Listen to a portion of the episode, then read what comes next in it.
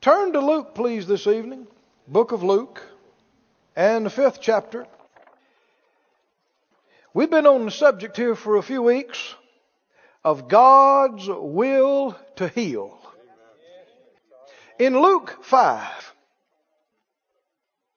Luke 5 and 12, it came to pass when Jesus was in a certain city, behold, a man full of leprosy, who seeing Jesus fell on his face and besought him, saying, Lord, if you will, you can make me clean.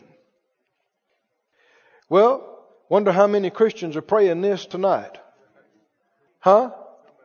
How many people, good people, that love God, people that are saved, at their home, at the hospital, numerous places, in distress, in pain, facing a terminal disease or an incurable situation or just a chronic thing, hadn't been able to shake. How many do you think are praying this same prayer? Lord, I know you can heal me. I know nothing's impossible with you. I know you can if it's your will. If you would. If it's your will. There's a whole lot more people praying this than praying like we pray. We are not the majority in this. Well, why do people pray that way? They're asking the same question this man asked. Did the Lord answer his question? And we know that this is no coincidence that this is in the Bible. The Bible said if everything Jesus said and did was recorded, not even the world itself could contain the books that should be written. So what we do have was handpicked by the Holy Spirit. Right? And recorded and preserved. Why? Because it is the unchanging Word of God and will of God for all people, for every generation. Can we say this Bible is God talking to us? Can we take it personally? Yeah. Well, then he answered the question. When the man said, Lord, I, I know you could heal me. I know you could. If you would. If it's your will. What did Jesus say? Jesus, verse 13, he put forth his hand and he touched him and he said, I will. Now let's just stop right there. Stop right there. I will. Who said it? Jesus. Jesus. In connection with what? Person asking about being healed. Physically being healed. Leprosy. I will. Oh, midst the barbed wire entanglement of the confusion of men's minds and twisted theology and philosophy and on and on and on. This reigns supreme. This stands on top of the mountain of confusion in brilliant light, forever settled in heaven, that cannot change, that never will. Jesus said, I will. I will. Well, that's good enough for me. I said, that's good enough for me. I'm just simple enough to say, there it is. I takes it from me. Makes me happy. Huh? There it is. He said, I will. He reached out and touched him. I will. Be thou clean. And immediately his leprosy departed from him. Did this man already believe it was God's, in God's ability for him to be healed? He already believed that, and he's still sick. Did you see that? He's fully convinced, fully persuaded that the Lord can heal him, and he is not healed. It takes more than believing God can do it. People perish believing God can do it. It takes more than believing He can. What else must you believe? You must believe it is His will. And you can't be ambiguous about it. And that's why there's so much trouble with so many Christians that are wavering, they're wondering, well, well, you just never know what God's going to do. Sometimes it's His will, and sometimes we don't know why, but He must have His reasons, and it's just not always. Well, If you had to know His will before you could be in faith, that would be a reason.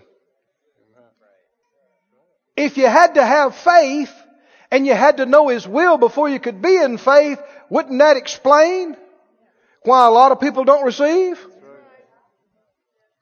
And it's true. So thank God it is written. It is written. God's holy word. Jesus said, I will. The Living Bible said, Sir, if you only will, you can clear me of every trace of my disease. Jesus reached out and touched the man and said, Of course I will. Be healed. And the leprosy left him instantly. Well, if it's really truth, then you'll find it more than one place in the Bible. The scripture said in the mouth of two or three witnesses, let every word be established. So we have Jesus' own word for it that he said, I will, when somebody asked him if it was his will for them to be healed or not. But we have begun on a course to give you at least 30 biblical reasons why we are sure it's God's will for all to be healed. And if I took time and reviewed all of them, then we wouldn't have time to do anything else tonight. You understand? But how many know if you keep seeing something, verse after verse, truth after truth, principle after principle, after a while, you ought to get satisfied that this is the will of God. And that's what we're doing. We've looked at one, two, and three, and four, and five, and six, and seven, and eight, and nine, and ten. Well, well, some people want to know what they are. Uh, I'll just read them to you real quickly. Number one, God's Word is medicine. Number two, a strong spirit will sustain you. Number three, God's original creation. Number four, God's will in heaven. Number five, the origin of sickness and disease. Number six, sickness is a work of the devil. Not my words, Bible words. Number seven, we have a covenant of healing. Number eight, the eternal names of God. How many believe He still is Jehovah Rapha? I am the Lord who heals you. Number nine, sickness is a curse. Number ten, the types of redemption. And number 11, and we got happy about this last week, healing is part of redemption. By His stripes, we were and are healed. Oh, glory to God. Did that do anything for you last week? I tell you, I'm still stirred up over it. Mm-mm-mm. Can we go on from there, you think? Does God have more for us? Go back to scripture we looked at 2 Corinthians 1. And let's go on to reason number 12 tonight. Reason number 12. We're turning to 2 Corinthians, the first chapter. 2 Corinthians 1, we saw this in talking about redemption. And we saw this in types of redemption. And it continues in this reason. 2 Corinthians 1 and 20. 120 says, For all the promises of God in Him are yes, and in Him amen, unto the glory of God by us. How many of the promises of God? All of them. That God is able to say yes to people and that they are fulfilled. They're all fulfilled in Jesus. Right? Read the rest of that passage. You see him that they're referring to is Jesus. Jesus. And we said this, don't let this just rush past your mind now. Don't assume that you know it and everybody knows this. This is a biggie right here.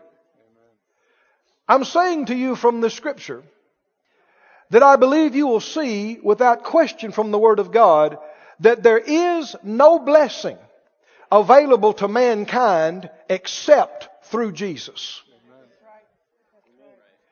That every person that was ever blessed or helped or delivered or healed or benefited or protected in the Old Testament was based on what Jesus was going to do that every sacrifice, every lamb, every goat, every bull, every sheep pointed to the spotless lamb.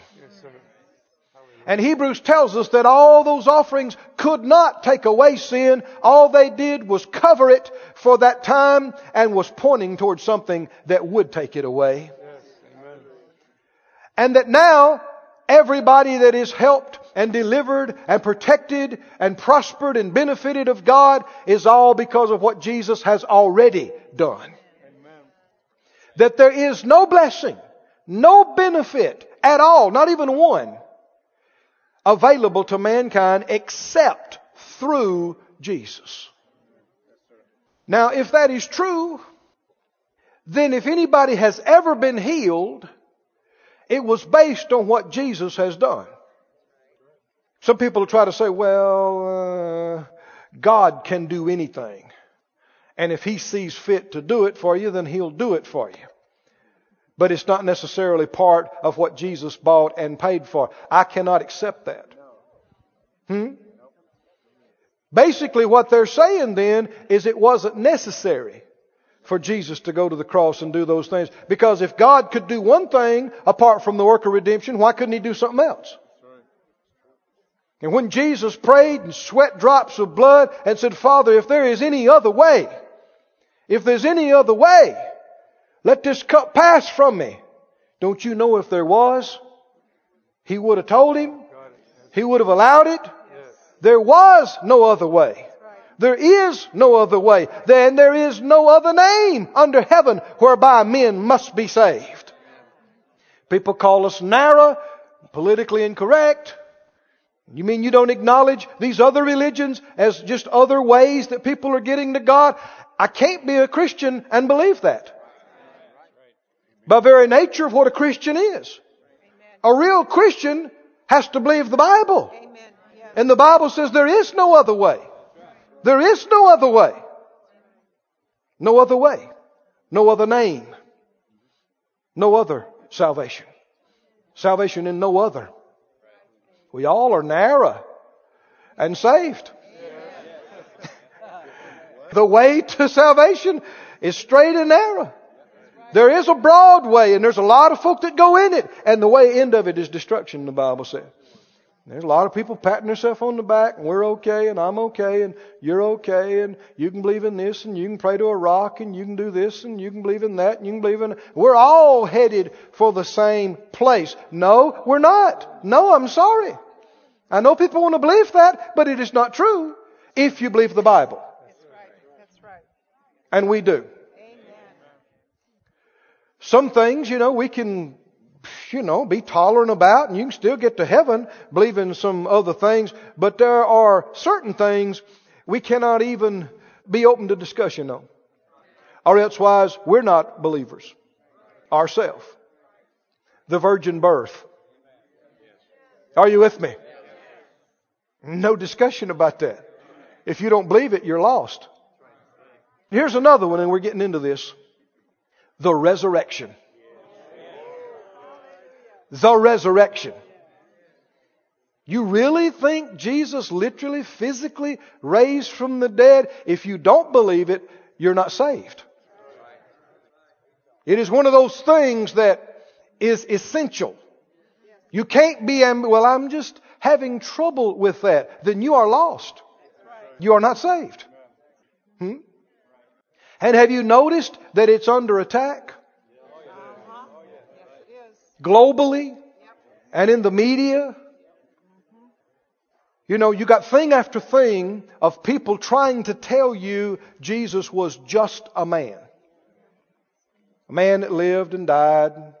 Man, he had some wonderful teachings and some things you can live by, but it's not really. And then people will try to say, well, it's not really necessary. I mean, whether you believe in the miracle of this or that is not the main thing. It's his teachings. Don't you fall for that lie. I said, don't you fall for that lie. Christianity is not just another belief system. It is eternal life. Come on now. Christianity is not just another religion. It's not just another, we live our life by this set of beliefs. No, no. We believe in the new birth. We believe in resurrection. Does it really make that much difference? Yes! If Jesus was not born of a virgin and did not raise from the dead, Christianity is a lie. And there's nothing to it. It all rests on it. Come on, did you hear me? But I am not sweating tonight whether he really did raise from the dead. He's alive. He was dead. And he is alive right now. Seated at the right hand of majesty in heaven. And he's coming again soon. And every eye will see him. Glory to God. And every knee's gonna bow and every tongue's gonna confess and there's gonna be no more question about did he raise from the dead. But smart people confess now. Believe now. Bow their knee now. Now. In this life. How many of the blessings of God are available to mankind through Jesus? All the promises of God. Everything that God ever said He would do for man has found their fulfillment in Jesus. Now I know I, I tend to get excited about this and kind of rave a little bit, but I'm telling you, to me, Jesus is everything. He's everything. He's everything. And to slight him at all, or to try to make less of him, or him less necessary in any degree, is completely unacceptable to me. I will not entertain it. He is everything. Do you believe it or not? Jesus is everything. Hmm? The Father has given him the name above every name, made him King of all kings, Lord of all lords. Right? Made him to be the head of the church. He is it. He's everything. He's the Alpha, the Omega, the beginning and the end and everything in between. He's it. He's my hero. He's my Savior, my Lord, my healer, my provider, my deliverer, my protector, my redeemer. He's everything. He's everything. He's everything. And the reason I say that, I don't know if you noticed or not, but people are making less of Jesus. Churches are. People that are supposed to be Christian. I guess they forgot what that first part of that word is. Christ I am? Christian? What's a Christian without Christ? Nothing. He's everything. I said He's everything. And if you don't believe in miracles, you're not a Christian. I don't know what you are, but you're not a Christian. Because Christianity is born out of miracles. Are you listening? Continued in miracles and is going to conclude in miracles. Go with me, if you would, to uh, 1 Corinthians 15.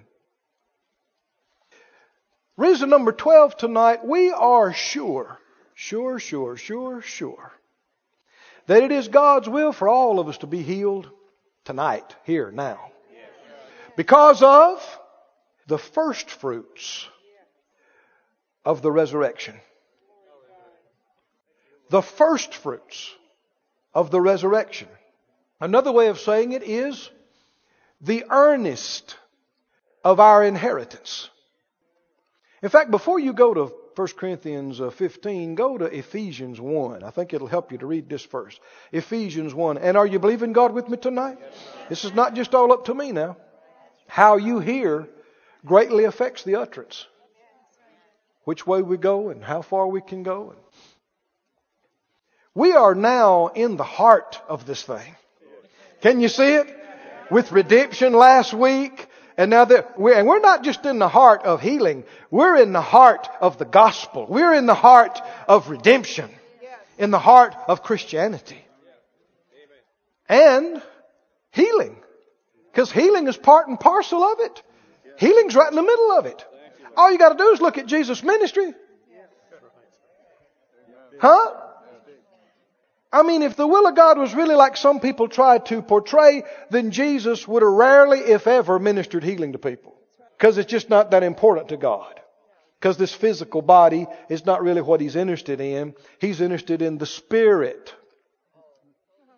But I seem to notice Jesus having healing lines that lasted all day. Is that right? And people bring in thousands of people from all the surrounding towns and him ministering to them from early to late. How many can see if you read the four gospel accounts? Healing was a big part of Jesus' ministry. He spent a lot of time talking about it. He spent a lot of time ministering it. You know why? Because everything he said and everything he did was a direct revelation of God's will for humanity, God who never changes. And if that was His will then, it's His will now. He hasn't changed. The body matters to God. This body, the one you got right here and right now, it matters to God now and it matters to Him in the future. Well, go to 1 Corinthians 6. Then we'll go to Ephesians then we'll go, I think, to the other. 1 Corinthians 6, 11. He talked about people being all these kind of things that are not good. And he said, verse 11, such were some of you, but you are washed and you are sanctified. Now sometimes people try to say, well, I'm just an old sinner saved by grace. No, you were. Don't say you are a sinner. Unscriptural, bad confession.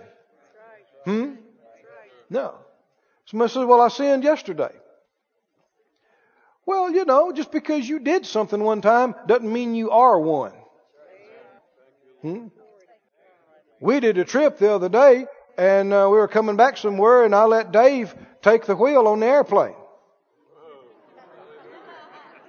And he flew for, I don't know, five, ten minutes, but Dave's not a pilot. You don't necessarily want to load your family in the plane behind him and go, go somewhere across the country. Now, he could become that if that's what the Lord led him to do, but just because he flew doesn't mean he's a pilot. You know? Just because you sinned doesn't make you a sinner. That that is who you are in your spirit and that is your lifestyle. Come on now, can you see this? Before you were saved, you were. That's what your nature was, but not now. Notice, don't you like this right here, verse 11? Such were, were, underline that word if you hadn't got it already. Such were some of you. You were that, but you are, here's what you are. Not sinners, you are washed.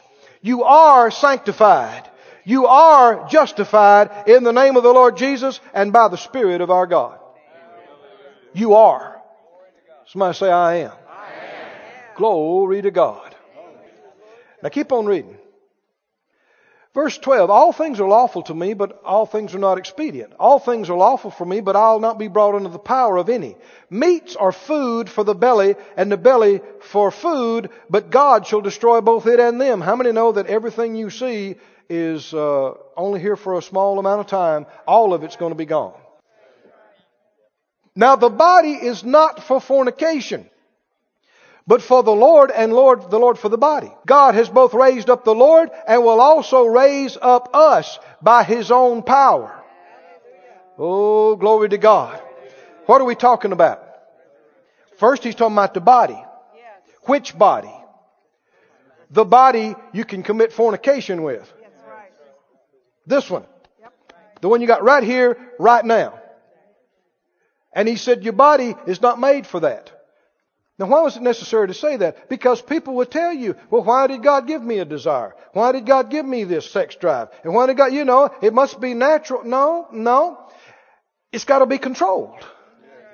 Hmm? Like numerous things. And you were not just made for that. Hmm? Sex is not necessary to have a normal life. Did you hear me? You know, young people, unmarried, single people, older people that are not married. The enemy try to tell you, well, you can't be healthy, you know, unless you have sex. You have needs. No, your body's not just made for that. Your body was made for the Lord. Yes. Did you hear me? And there's nothing wrong with sex between husband and wife in the holy union of marriage, and people can enjoy themselves, and that's all right. But it's not necessary to have a fulfilled life. Elsewise, what about Jesus? Did you hear me? What about others? It's not necessary. And if you are single, do yourself a favor and don't watch and listen to and feed on and read stuff about sex and stir yourself up for no reason. Well, we're getting to it now, I guess. Make it easy on yourself. Don't watch stuff. Don't listen to it. Don't read it. Why? Because the more you feed something, the stronger it gets. The more you feed those desires, the stronger they're going to get. Well, if you don't feed them, they'll get weaker and weaker and they won't bother you. Everybody's human. Everybody's got a body. Everybody's got desires. But desires should be controlled. Don't believe the lie. Well, it's unhealthy unless I have sex. No. You can be fulfilled. Sex is not necessary. Did you hear me?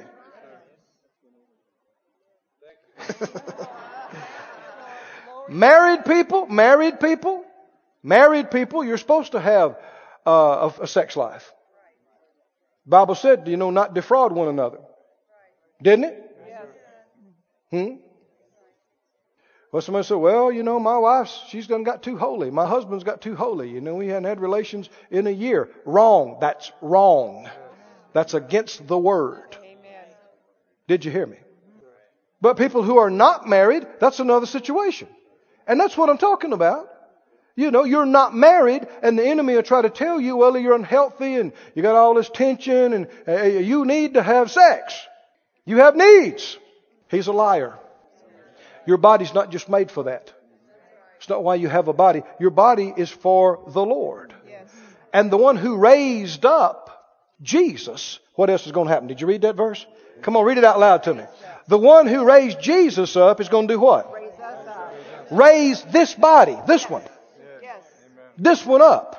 Are you ready to get excited tonight? Now, keep reading verse 15. Are you there? Verse 15.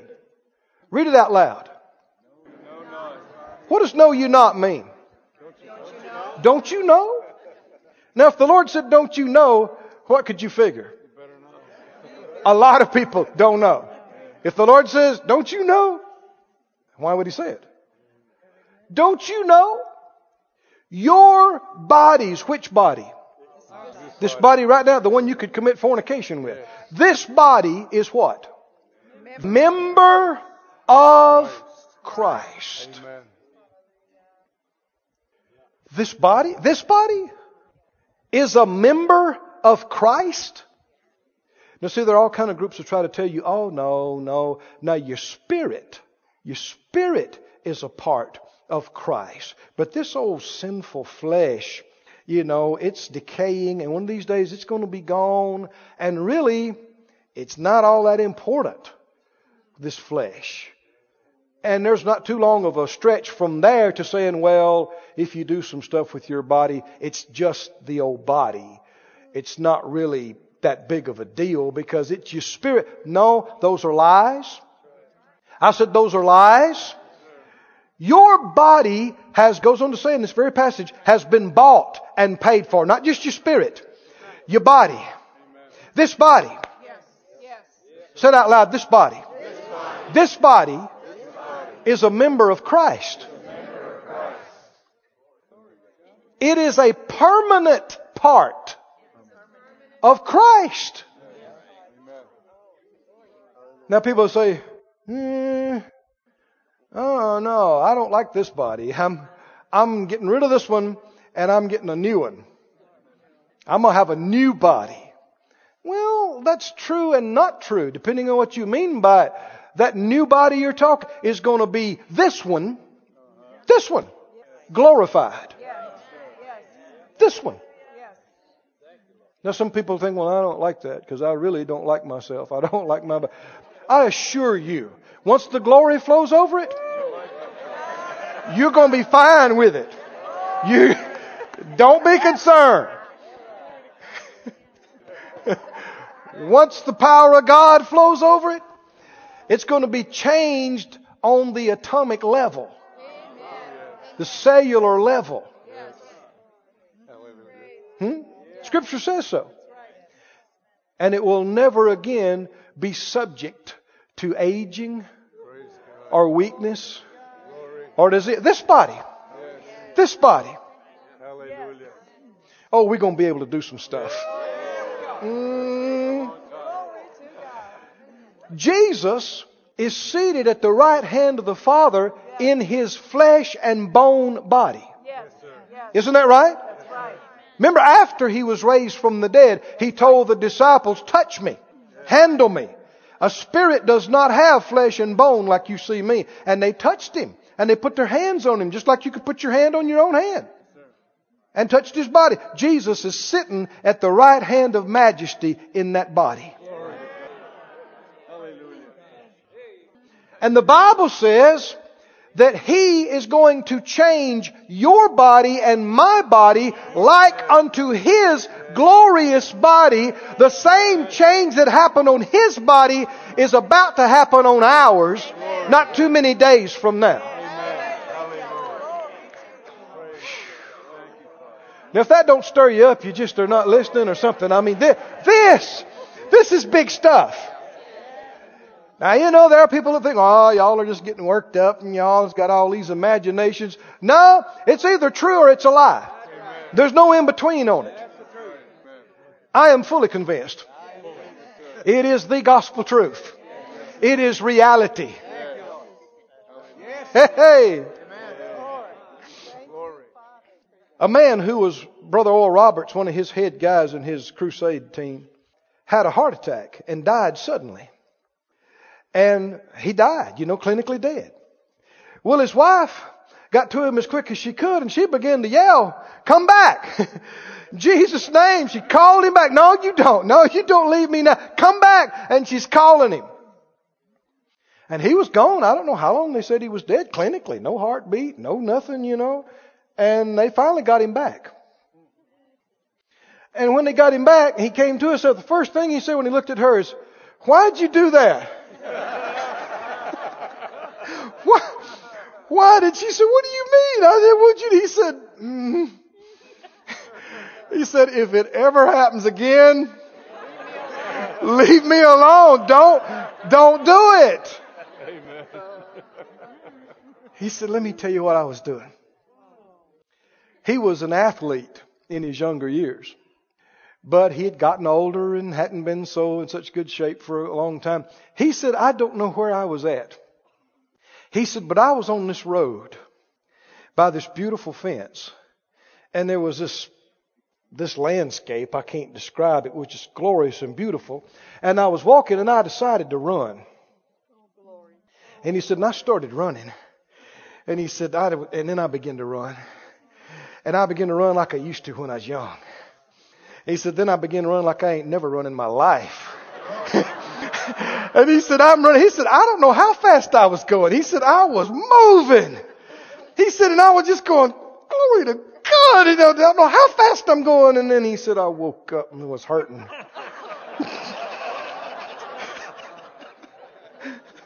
he said, I started hurting and hurting and I woke up and I'm in this body Jesus in his body appeared to the disciples, didn't he? He ate fish and bread, didn't he? He ate. Now that's a good word for a lot of folks, isn't it? You, I'm going to be able to eat later. Yeah. Jesus did.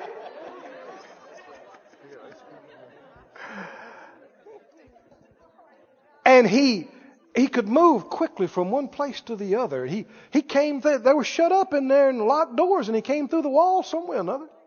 And yet this body, you can feel it just like you can this one. It's going to be different though. It's going to be changed. Did you see this verse right here? Your body is a member of Christ.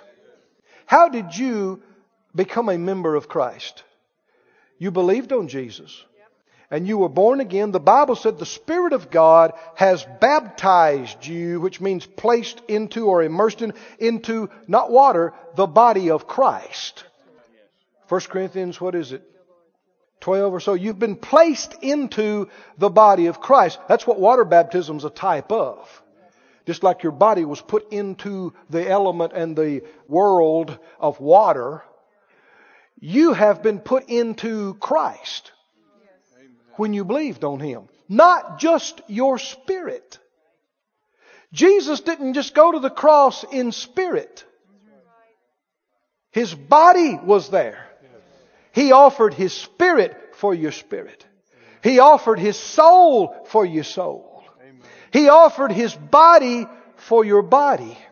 He bought you and me spirit and soul and body. We are redeemed. Spirit and soul and body. Somebody said, My body's redeemed. My body's redeemed. My body's part of Christ. Now he goes on to say here, he say, he's telling him because they had huge problems with fornication and adultery in this church at Corinth. They were used to part of their worship being orgies. And now they've heard the gospel and they got saved, but that stuff is still going on around in their communities and different ones of them sliding back into it. And some people come along and say, well, it's just the body. And he's telling him the Holy Ghost through Paul is going, hey, what? What? Don't you know? Your body is a part of Christ. Are you going to take part of Christ and join it with harlots and idolatry? Isn't that what he went on to say in this passage? Your body, somebody say this body, is a part of Christ. He winds up by saying in verse uh, 19, don't you know what? Somebody say what? What? what? Don't you know? Your body is the temple of the Holy Ghost which is in you. You have of God. You are not your own. You are bought with a price. What do you mean you? So he specifies, he qualifies it. Therefore glorify God in your body and in your he didn't have to say both, but he did. Why? Because this body is important to him. The one you got right now. This one. This body is important to him. He cares about it. And redemption has been made for this body. Now go with me to, uh, actually go to 1 Corinthians 15. You're there nearby, and we'll see about Ephesians 1 later. But uh, 1 Corinthians 15. I want to read a few verses. Have you got time? 1 Corinthians 15 and 1. He said, Moreover, brethren, I declare to you the gospel which I preach to you, which you have received and wherein you stand, by which also you are saved. You're saved by hearing and receiving and believing this and standing in this gospel. If you keep in memory what I preached to you, unless you have believed in vain.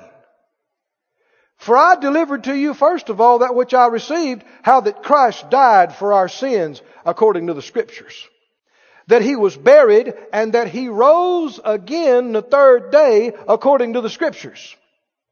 And that he was seen of Cephas and then of the twelve. After that, he was seen of above 500 brethren at one time, of whom the greater part remain unto this present, but some are fallen asleep. That is, some have physically died. Now these people saw Jesus when? When's he talking about they saw him? Peter saw him. The rest of the twelve saw him. And 500 people at one time saw him. After what? After he was crucified and died and was buried. And everybody knew he was dead. That's one reason, of course, it fulfilled scripture, but I imagine in that soldier's mind, that's one reason he took that spear and jammed it up in his side to go through his ribs and try to get to his heart and his organs to make sure he was dead. Make sure. And everybody knew he was dead. But according to the scriptures, he kept saying, according to the scriptures. I preached to this, you know, he died according to the scriptures. He was buried according to the scriptures. And according to the scriptures, He rose from the dead. He rose from the dead. Now people say, you really believe that? With every fiber of my being.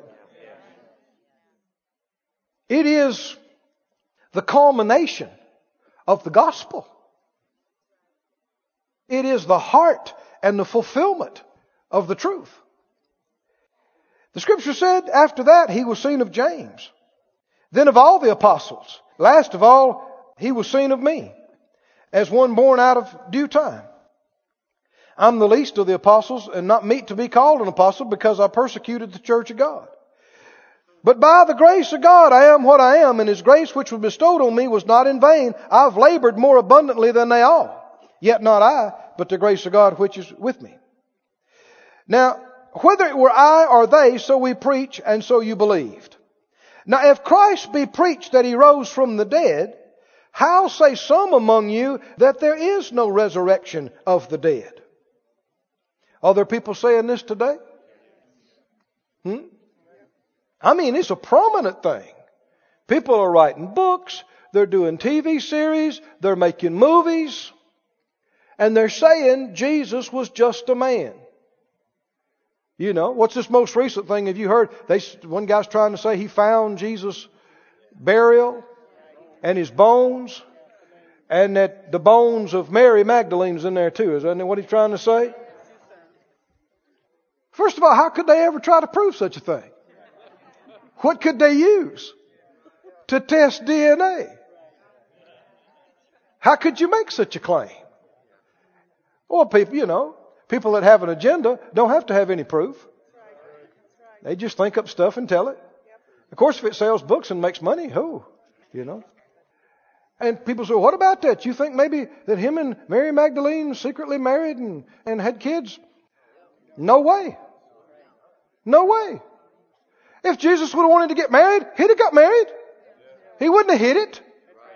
Are you listening now? Smith says, well, maybe he did. If he did, he was just a man. If he tried to hide and deceive and cover, then he wasn't Jesus of the Bible. Well, what if he really did just die and, and you know, he's just a man. They crucified him. And what if he really did? And that, they did find his bones. Then you ought never go to another church again. Because there ain't nothing to it. But I'm telling you, nobody's ever found it. And nobody ever will. Because he ain't there. I said he's not there. He's not there. He did raise from the dead. Now you hear people talking about, well, you know, does it, why does it have to be such an issue? It is the issue. It is. I, you know, I don't believe in strife and I don't believe in discord. You, you know, we've talked about these kind of things. But friend, you cannot be so-called open-minded about this. You cannot be. You cannot, you know, well, I just want to be cordial and show folk that I can't entertain their opinion. You best not. You better not. Jesus was raised physically from the dead. His bones are not in any tomb. His bones are in his body. He is in his body. Isn't that what he said? Touch me. Handle me. A spirit doesn't have flesh and bone. So I know right where his bones are. His bones are in his body. And he's in his body. Hmm?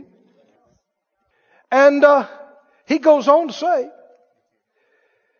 verse uh, 13, if there be no resurrection of the dead, then Christ is not risen.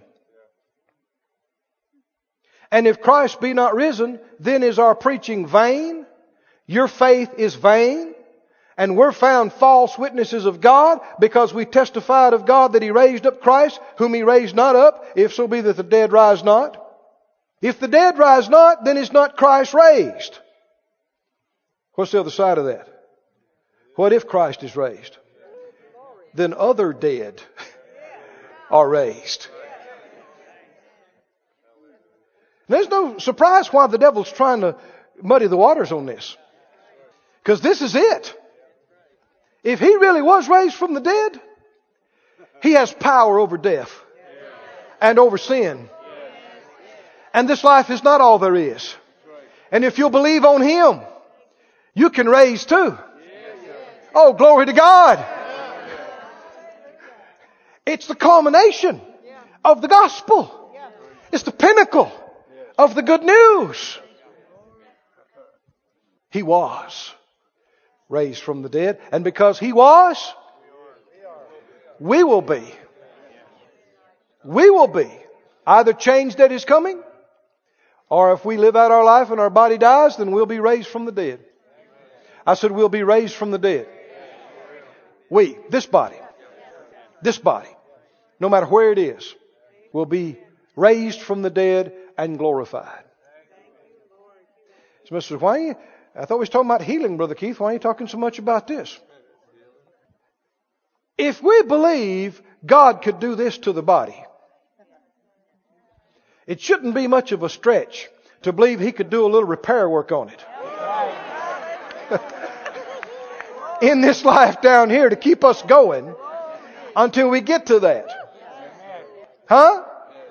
If we believe he could raise a body that is completely decomposed and you can't even find where it is. Because there's bodies of saints that have been dead for centuries. There are bodies of saints that were lost at sea. Sharks got them. Where's their body? There's saints that died in the Sahara. Bones were bleached, decomposed dematerialized and blown to the four corners of the earth. Where is their body? It's still here. God knows where every cell is. It's still here. He put it together the first time. He knows how to reassemble it. Huh? And wouldn't it be glorious to be alive and remaining? Because the Bible said the dead in Christ are going to rise first. We would get to see that. Well, we're still alive. It could happen. It could happen.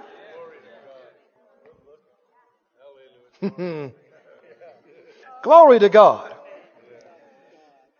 Hallelujah. Verse 20. Now is Christ risen from the dead. How many believe the Bible? He is. And he has become the first fruits of them that slept. If there's, didn't say only fruit. If there's first, what is there? Second and a third and a fourth and nine millionth. Huh? You're in there somewhere. I'm in there somewhere.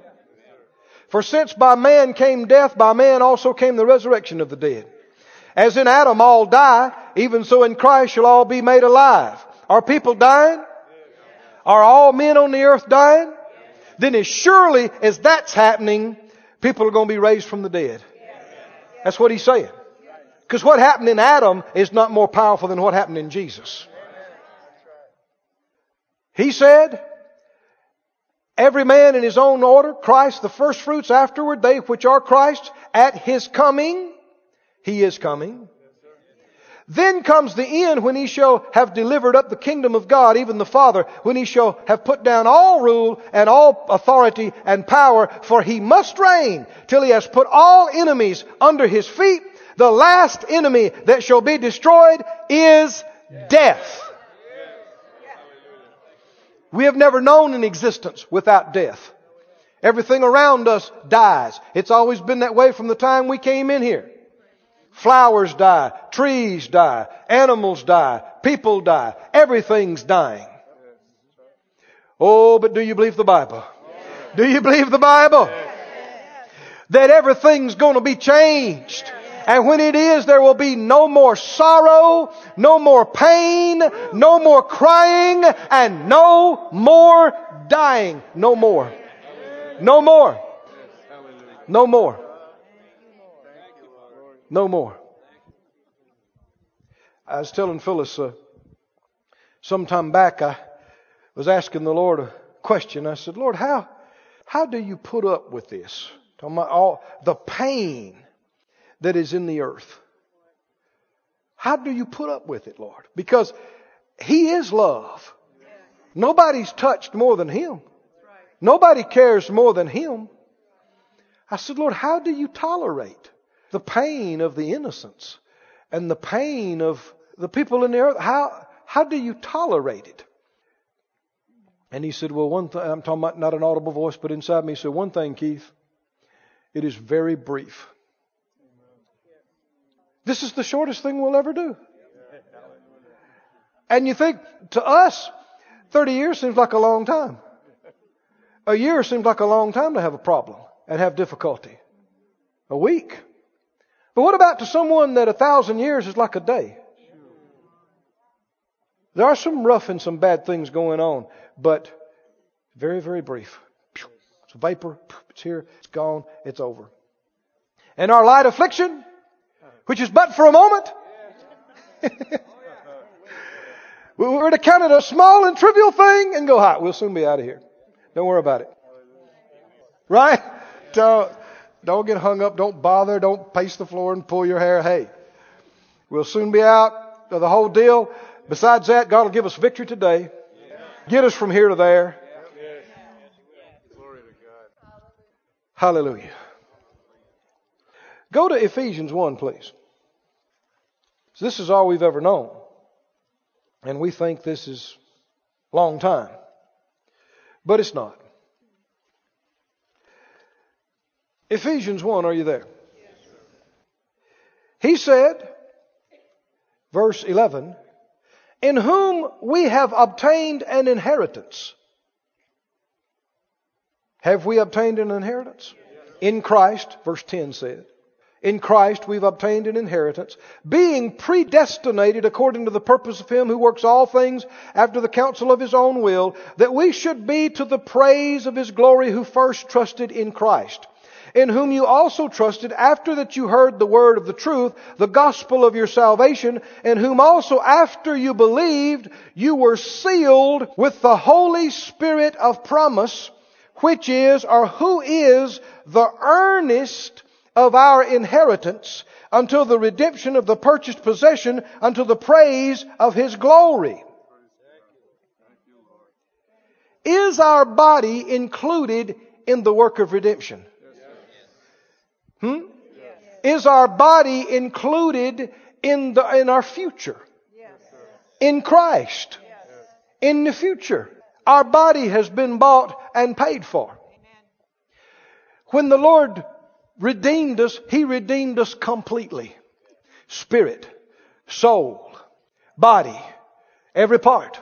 He bore the chastisement of our peace. That affects our mental and soulical realms. He became poor so we could be rich. That affects our material and financial world. By stripes we're healed. He bore our iniquities. He carried our sins. Isn't that right? He didn't just go to the cross in spirit. He went spirit, soul, and body.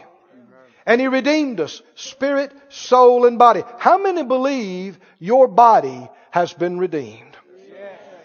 And that because of the redemption of your body, you will either be changed in a moment in the twinkling of an eye, or you will be raised from the dead.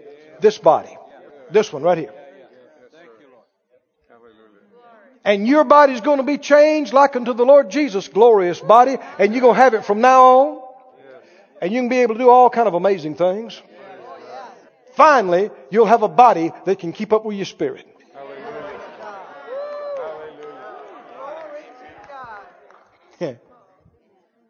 Some people say, when could I do this? When could I do that? When could I do this? Do you remember what Brother Jesse said he kept hearing in heaven? He'd ask, you know, what about this? What about? And he said the angel would tell him, here every desire is met. So if it's always been a desire of yours, get ready. Every desire is every desire. Now what's going to happen to this body? We shall be changed. Ah, we moved from 1 Corinthians too quick, didn't we? Go back there, 1 Corinthians 15. Somebody say, We shall be changed. We shall be changed. Verse 50. Well, verse 49. 1 Corinthians 15, 49. As we have borne the image of the earthy. Is that happening right now? Hmm? then as sure as this is happening right now, we shall also bear the image of the heavenly. Just like you got a body right now that was like Adam's fallen body after sin, just as surely as this is so, there's going to come a time when you're going to have a body like Jesus' body.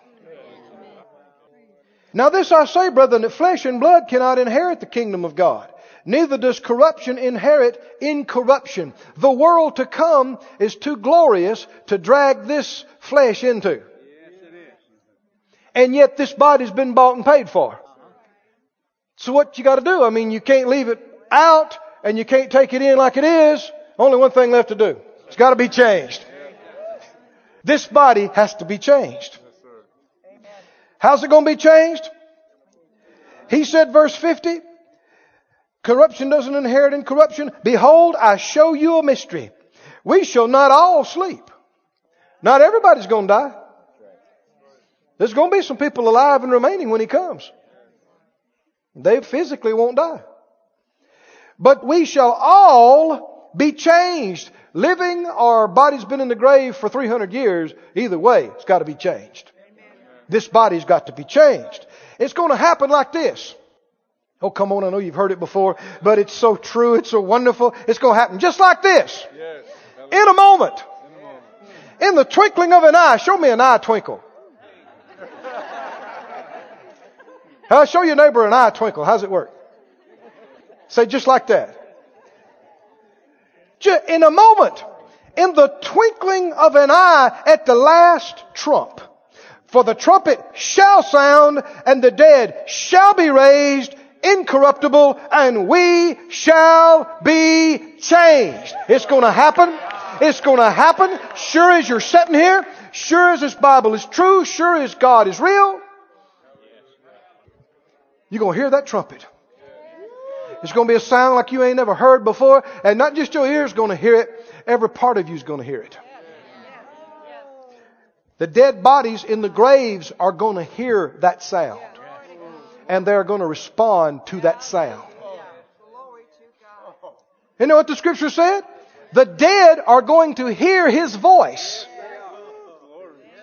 This trumpet is a voice. Glory to God. The dead in Christ are going to hear it. Hallelujah. Glory to God. Like I was saying, wouldn't it be neat to be alive? And you hear that sound, and all these bodies start coming out.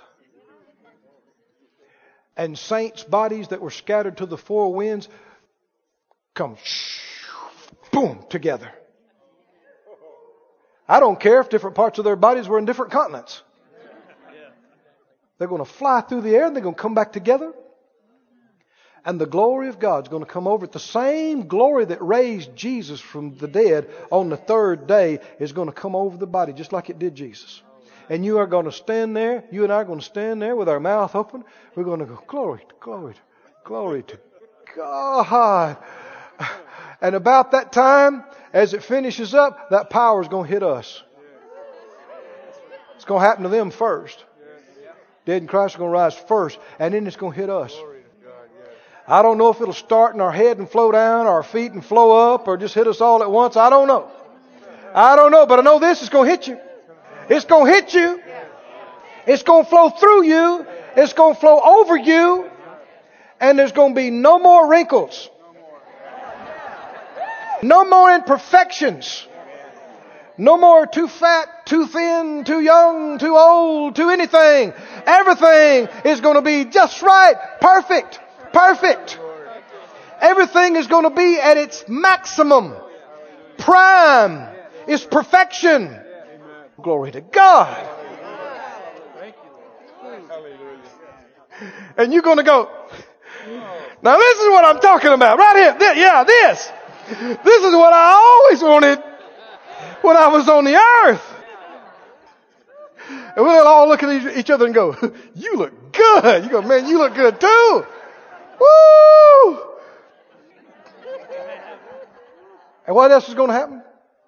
We'll be caught up together with them in the air. And so shall we always and ever be with the Lord and with each other. Never be separated again from Him or each other. This is something to look forward to. I said, This is something to look forward to. Now back to Ephesians 1. And also 2 Corinthians 4. Find that. We go to Ephesians, then we go to 2 Corinthians 4, I think. Did you know there's a lot about this in the Bible? There's a lot about this in the New Testament.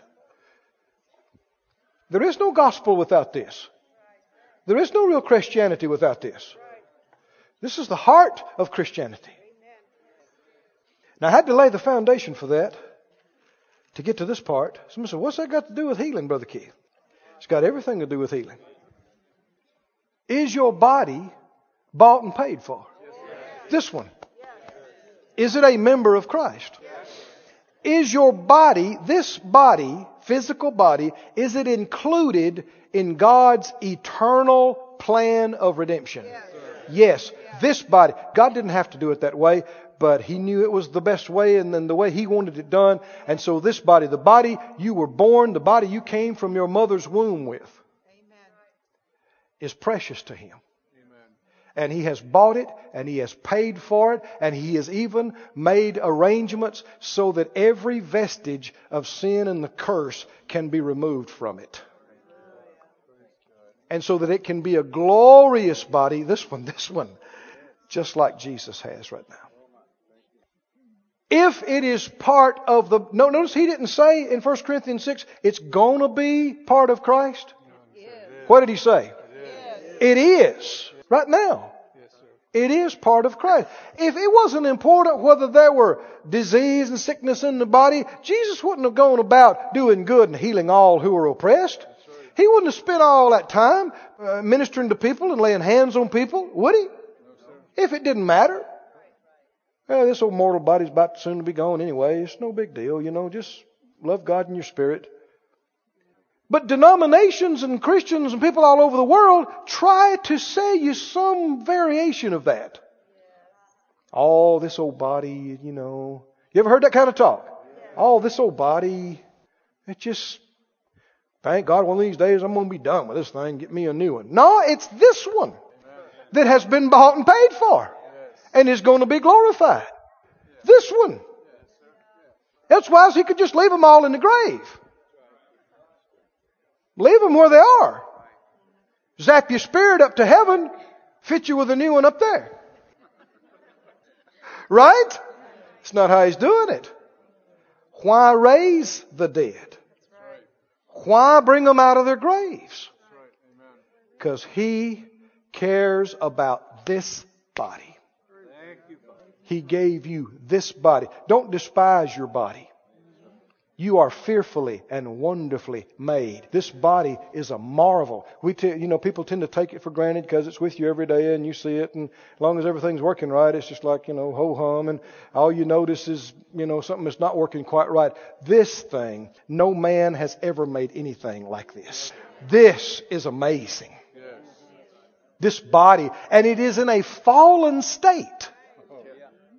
It's in a fallen, decaying state. It's nothing like what it was made to be. Oh, but God is going to change it and put it back right. And then it's going to be that way for eternity. Now, in Ephesians 1, there is a phrase that we got to, and I want you to notice it again. Ephesians 1. We're there, what, in about verse 11 or so? We've obtained an inheritance. Down in verse 13, we were sealed with the Holy Spirit of promise. Is that the same Holy Spirit that raised Jesus from the dead? Yes. Is that the same Holy Spirit that Jesus was anointed with that healed the sick? I'm going to ask you that again. Are we talking about the same Holy Ghost that Jesus was anointed with to heal the sick was the one who raised his body from the dead. Yes. Same Holy Ghost. Ghost. Yes. Yes. Isn't that what the scripture said? Acts 10:38. How God anointed Jesus of Nazareth with the Holy Ghost, the Holy Spirit and power, and he went about raising people from the dead. Well, it happened, but that's not what that scripture said. And that was, you know, he didn't do that everywhere. He, here it is. We got Acts 10:38. Did y'all get it? How God anointed Jesus of Nazareth with the Holy Ghost and with power. He went about doing good and healing all that were oppressed of the devil, for God was with him. Healing. Healing. Then later, Bible said he was raised from the dead by that same Spirit who anointed him to heal. Healing bodies, raising bodies from the dead. Healing bodies and raising bodies from the dead. Is there any connection there at all? Well, why would he have a right to heal a body? If anybody's ever been healed, what was it done based on? What Jesus was going to do or has already done. Now we're all looking back to it's already done. When he bought and paid for your resurrection, your healing was included in that. Now you got to stay with me just a minute. Get that settled in you. Let me say it again. When he bought and paid for your resurrection, he also bought your healing. Why? Because he bought your body. Yes. Yes. Sir. Yes.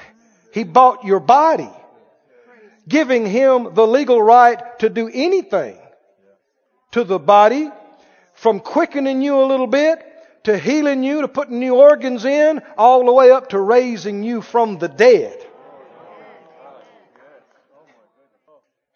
When he bought your body and bought your resurrection, he bought everything else.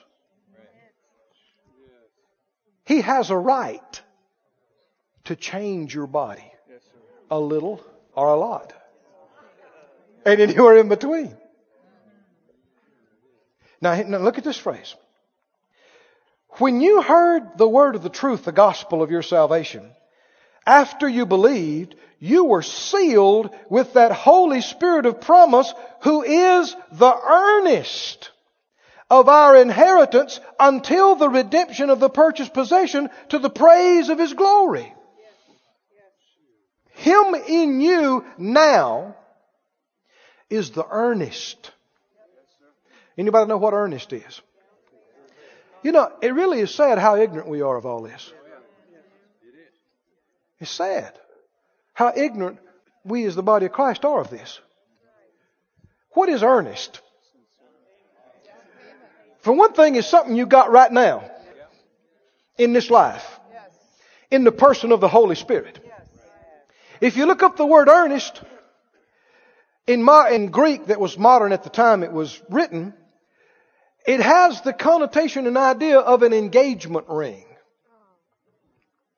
An engagement ring is not a wedding ring. But a real engagement and a real engagement ring means something. Hmm? What does it mean? Now there are some nice engagement rings. You know, 10 carat. Yep. Yep. There are some whopper engagement rings. Mm-hmm. There are some hugely expensive engagement rings, and it wouldn't have to be a ring. We think ring, but in different cultures there have been all kind of presents, everything from castles to counties, and everything in between. But what was the engagement gift or token? What was the earnest? It was a relatively small part now of what the rest is going to follow later. the earnest of our inheritance, or the first fruits of our inheritance, is a relatively small portion that we've got right now that is representative of the rest of what we're going to get later. And it's in the Holy Spirit who's in us. I could get excited. This is not, earnest is not by and by. Earnest is not when we all get to heaven. Earnest is now, right here, right here, right now. Earnest is now. Now. You get to wear the engagement ring before you get married. And if it was an engagement gift, you get to drive the engagement car before you get married. You get to live in the engagement house. If it was an engagement gift, you get to enjoy it right now. You don't have to wait. Man, there's a whole other wonderful teaching in this. He is the bridegroom. We are the bride. And we have not at all seen what the bride is going to come into at the end of this thing. But right now, we got the earnest that we can enjoy here and now. And that really is needful to help us to get to the end of this, to get to the rest of it. 2 Corinthians 4. Is there healing in this? What would earnest of resurrection be? Think about it. Someone says, oh, joy in your spirit. No, I don't think so. We're talking about earnest of physical resurrection. You get earnest of other things too. But what would the earnest of your physical resurrection be? It would be a taste of resurrection power to come. Wouldn't it? It'd be a taste. It wouldn't be the whole thing. No, no, no. well, I'm just going to believe to get my whole self resurrected right now. Uh, no, you're not. you're not going to get ahead of us. Uh-uh. If you go back and read that passage, 1 Corinthians 15, it said, then will be brought to pass the saying, death is swallowed up of victory. It gives a focus of a time when it's going to happen. You and I can't claim the resurrection of our flesh today. There have been people that tried over the centuries that said, well, I'm going to believe God and never die physically. And you know where they all are? Dead. Physically. No, you are not going to believe to live down here a thousand years or whenever, as long as it takes till Jesus comes. No, you're not. The days of man, the Bible said, will be 120 years. That's the approximate maximum that a man or woman could stand to expect and live for. You also have, uh, you know, the word that you can live till you're satisfied. And I don't want to be down here 500 years. No. No. No, I do want to finish my job and finish my race and not leave early and not leave stuff undone for other people to have to take up the slack. But the fullness of the resurrection is going to happen. But do we have earnest? Is it true that we have an earnest? Is it true we have a part like an engagement gift uh, that we can enjoy right here and now? Look at uh, 2 Corinthians 4. He said in 2 Corinthians 4:10, always bearing about in the body the dying of the Lord Jesus, 2 Corinthians 4:10, that the life also of Jesus might be made manifest in our body. Don't try to spiritualize that some other way. He's talking about the life of Jesus being made manifest in your body. Somebody said out loud, the life of Jesus, life of Jesus. Manifested, manifested in my body. We which live are always delivered unto death for Jesus' sake, that the life also of Jesus might be made manifest in our mortal flesh. You can't say it any plainer than that. Once your flesh is glorified, it won't be mortal anymore. It'll be immortal. If it's going to happen to your mortal flesh, it's got to happen now. Can the life of Jesus be manifested in your mortal flesh. Yes. Yes. Skip down to chapter 5. A lot of people read this passage at funerals, but they stop a verse or two short. Won't you see what verse I'm talking about? He said, We know that if our earthly house of this tabernacle were dissolved, we have a building of God, a house not made with hands, eternal in the heavens. In this we groan, earnestly desiring to be clothed upon with our house, which is from heaven. Sometimes people say, well, what do we even need a body for? No, you need a house. Amen. God gave you a house. It's good to have a house. Your body's your house. He said, verse 4, we that are in this tabernacle do groan, being burdened, not that we would be unclothed, but clothed upon, that mortality might be swallowed up of life. Now he that has wrought for us the self same thing is God, who also has given unto us. What did he give us? He gave us the earnest. Oh, come on, come on. Of what? Now, why did he talk about that in connection with your body? Why talk about that? The earnest of your inheritance for your body includes the quickening of this mortal flesh, the life of Jesus being made manifest in this mortal body. How would that affect you? Would it heal you? Would it pep you up? Would it strengthen you? Now you're not going to be able to claim the whole thing right now.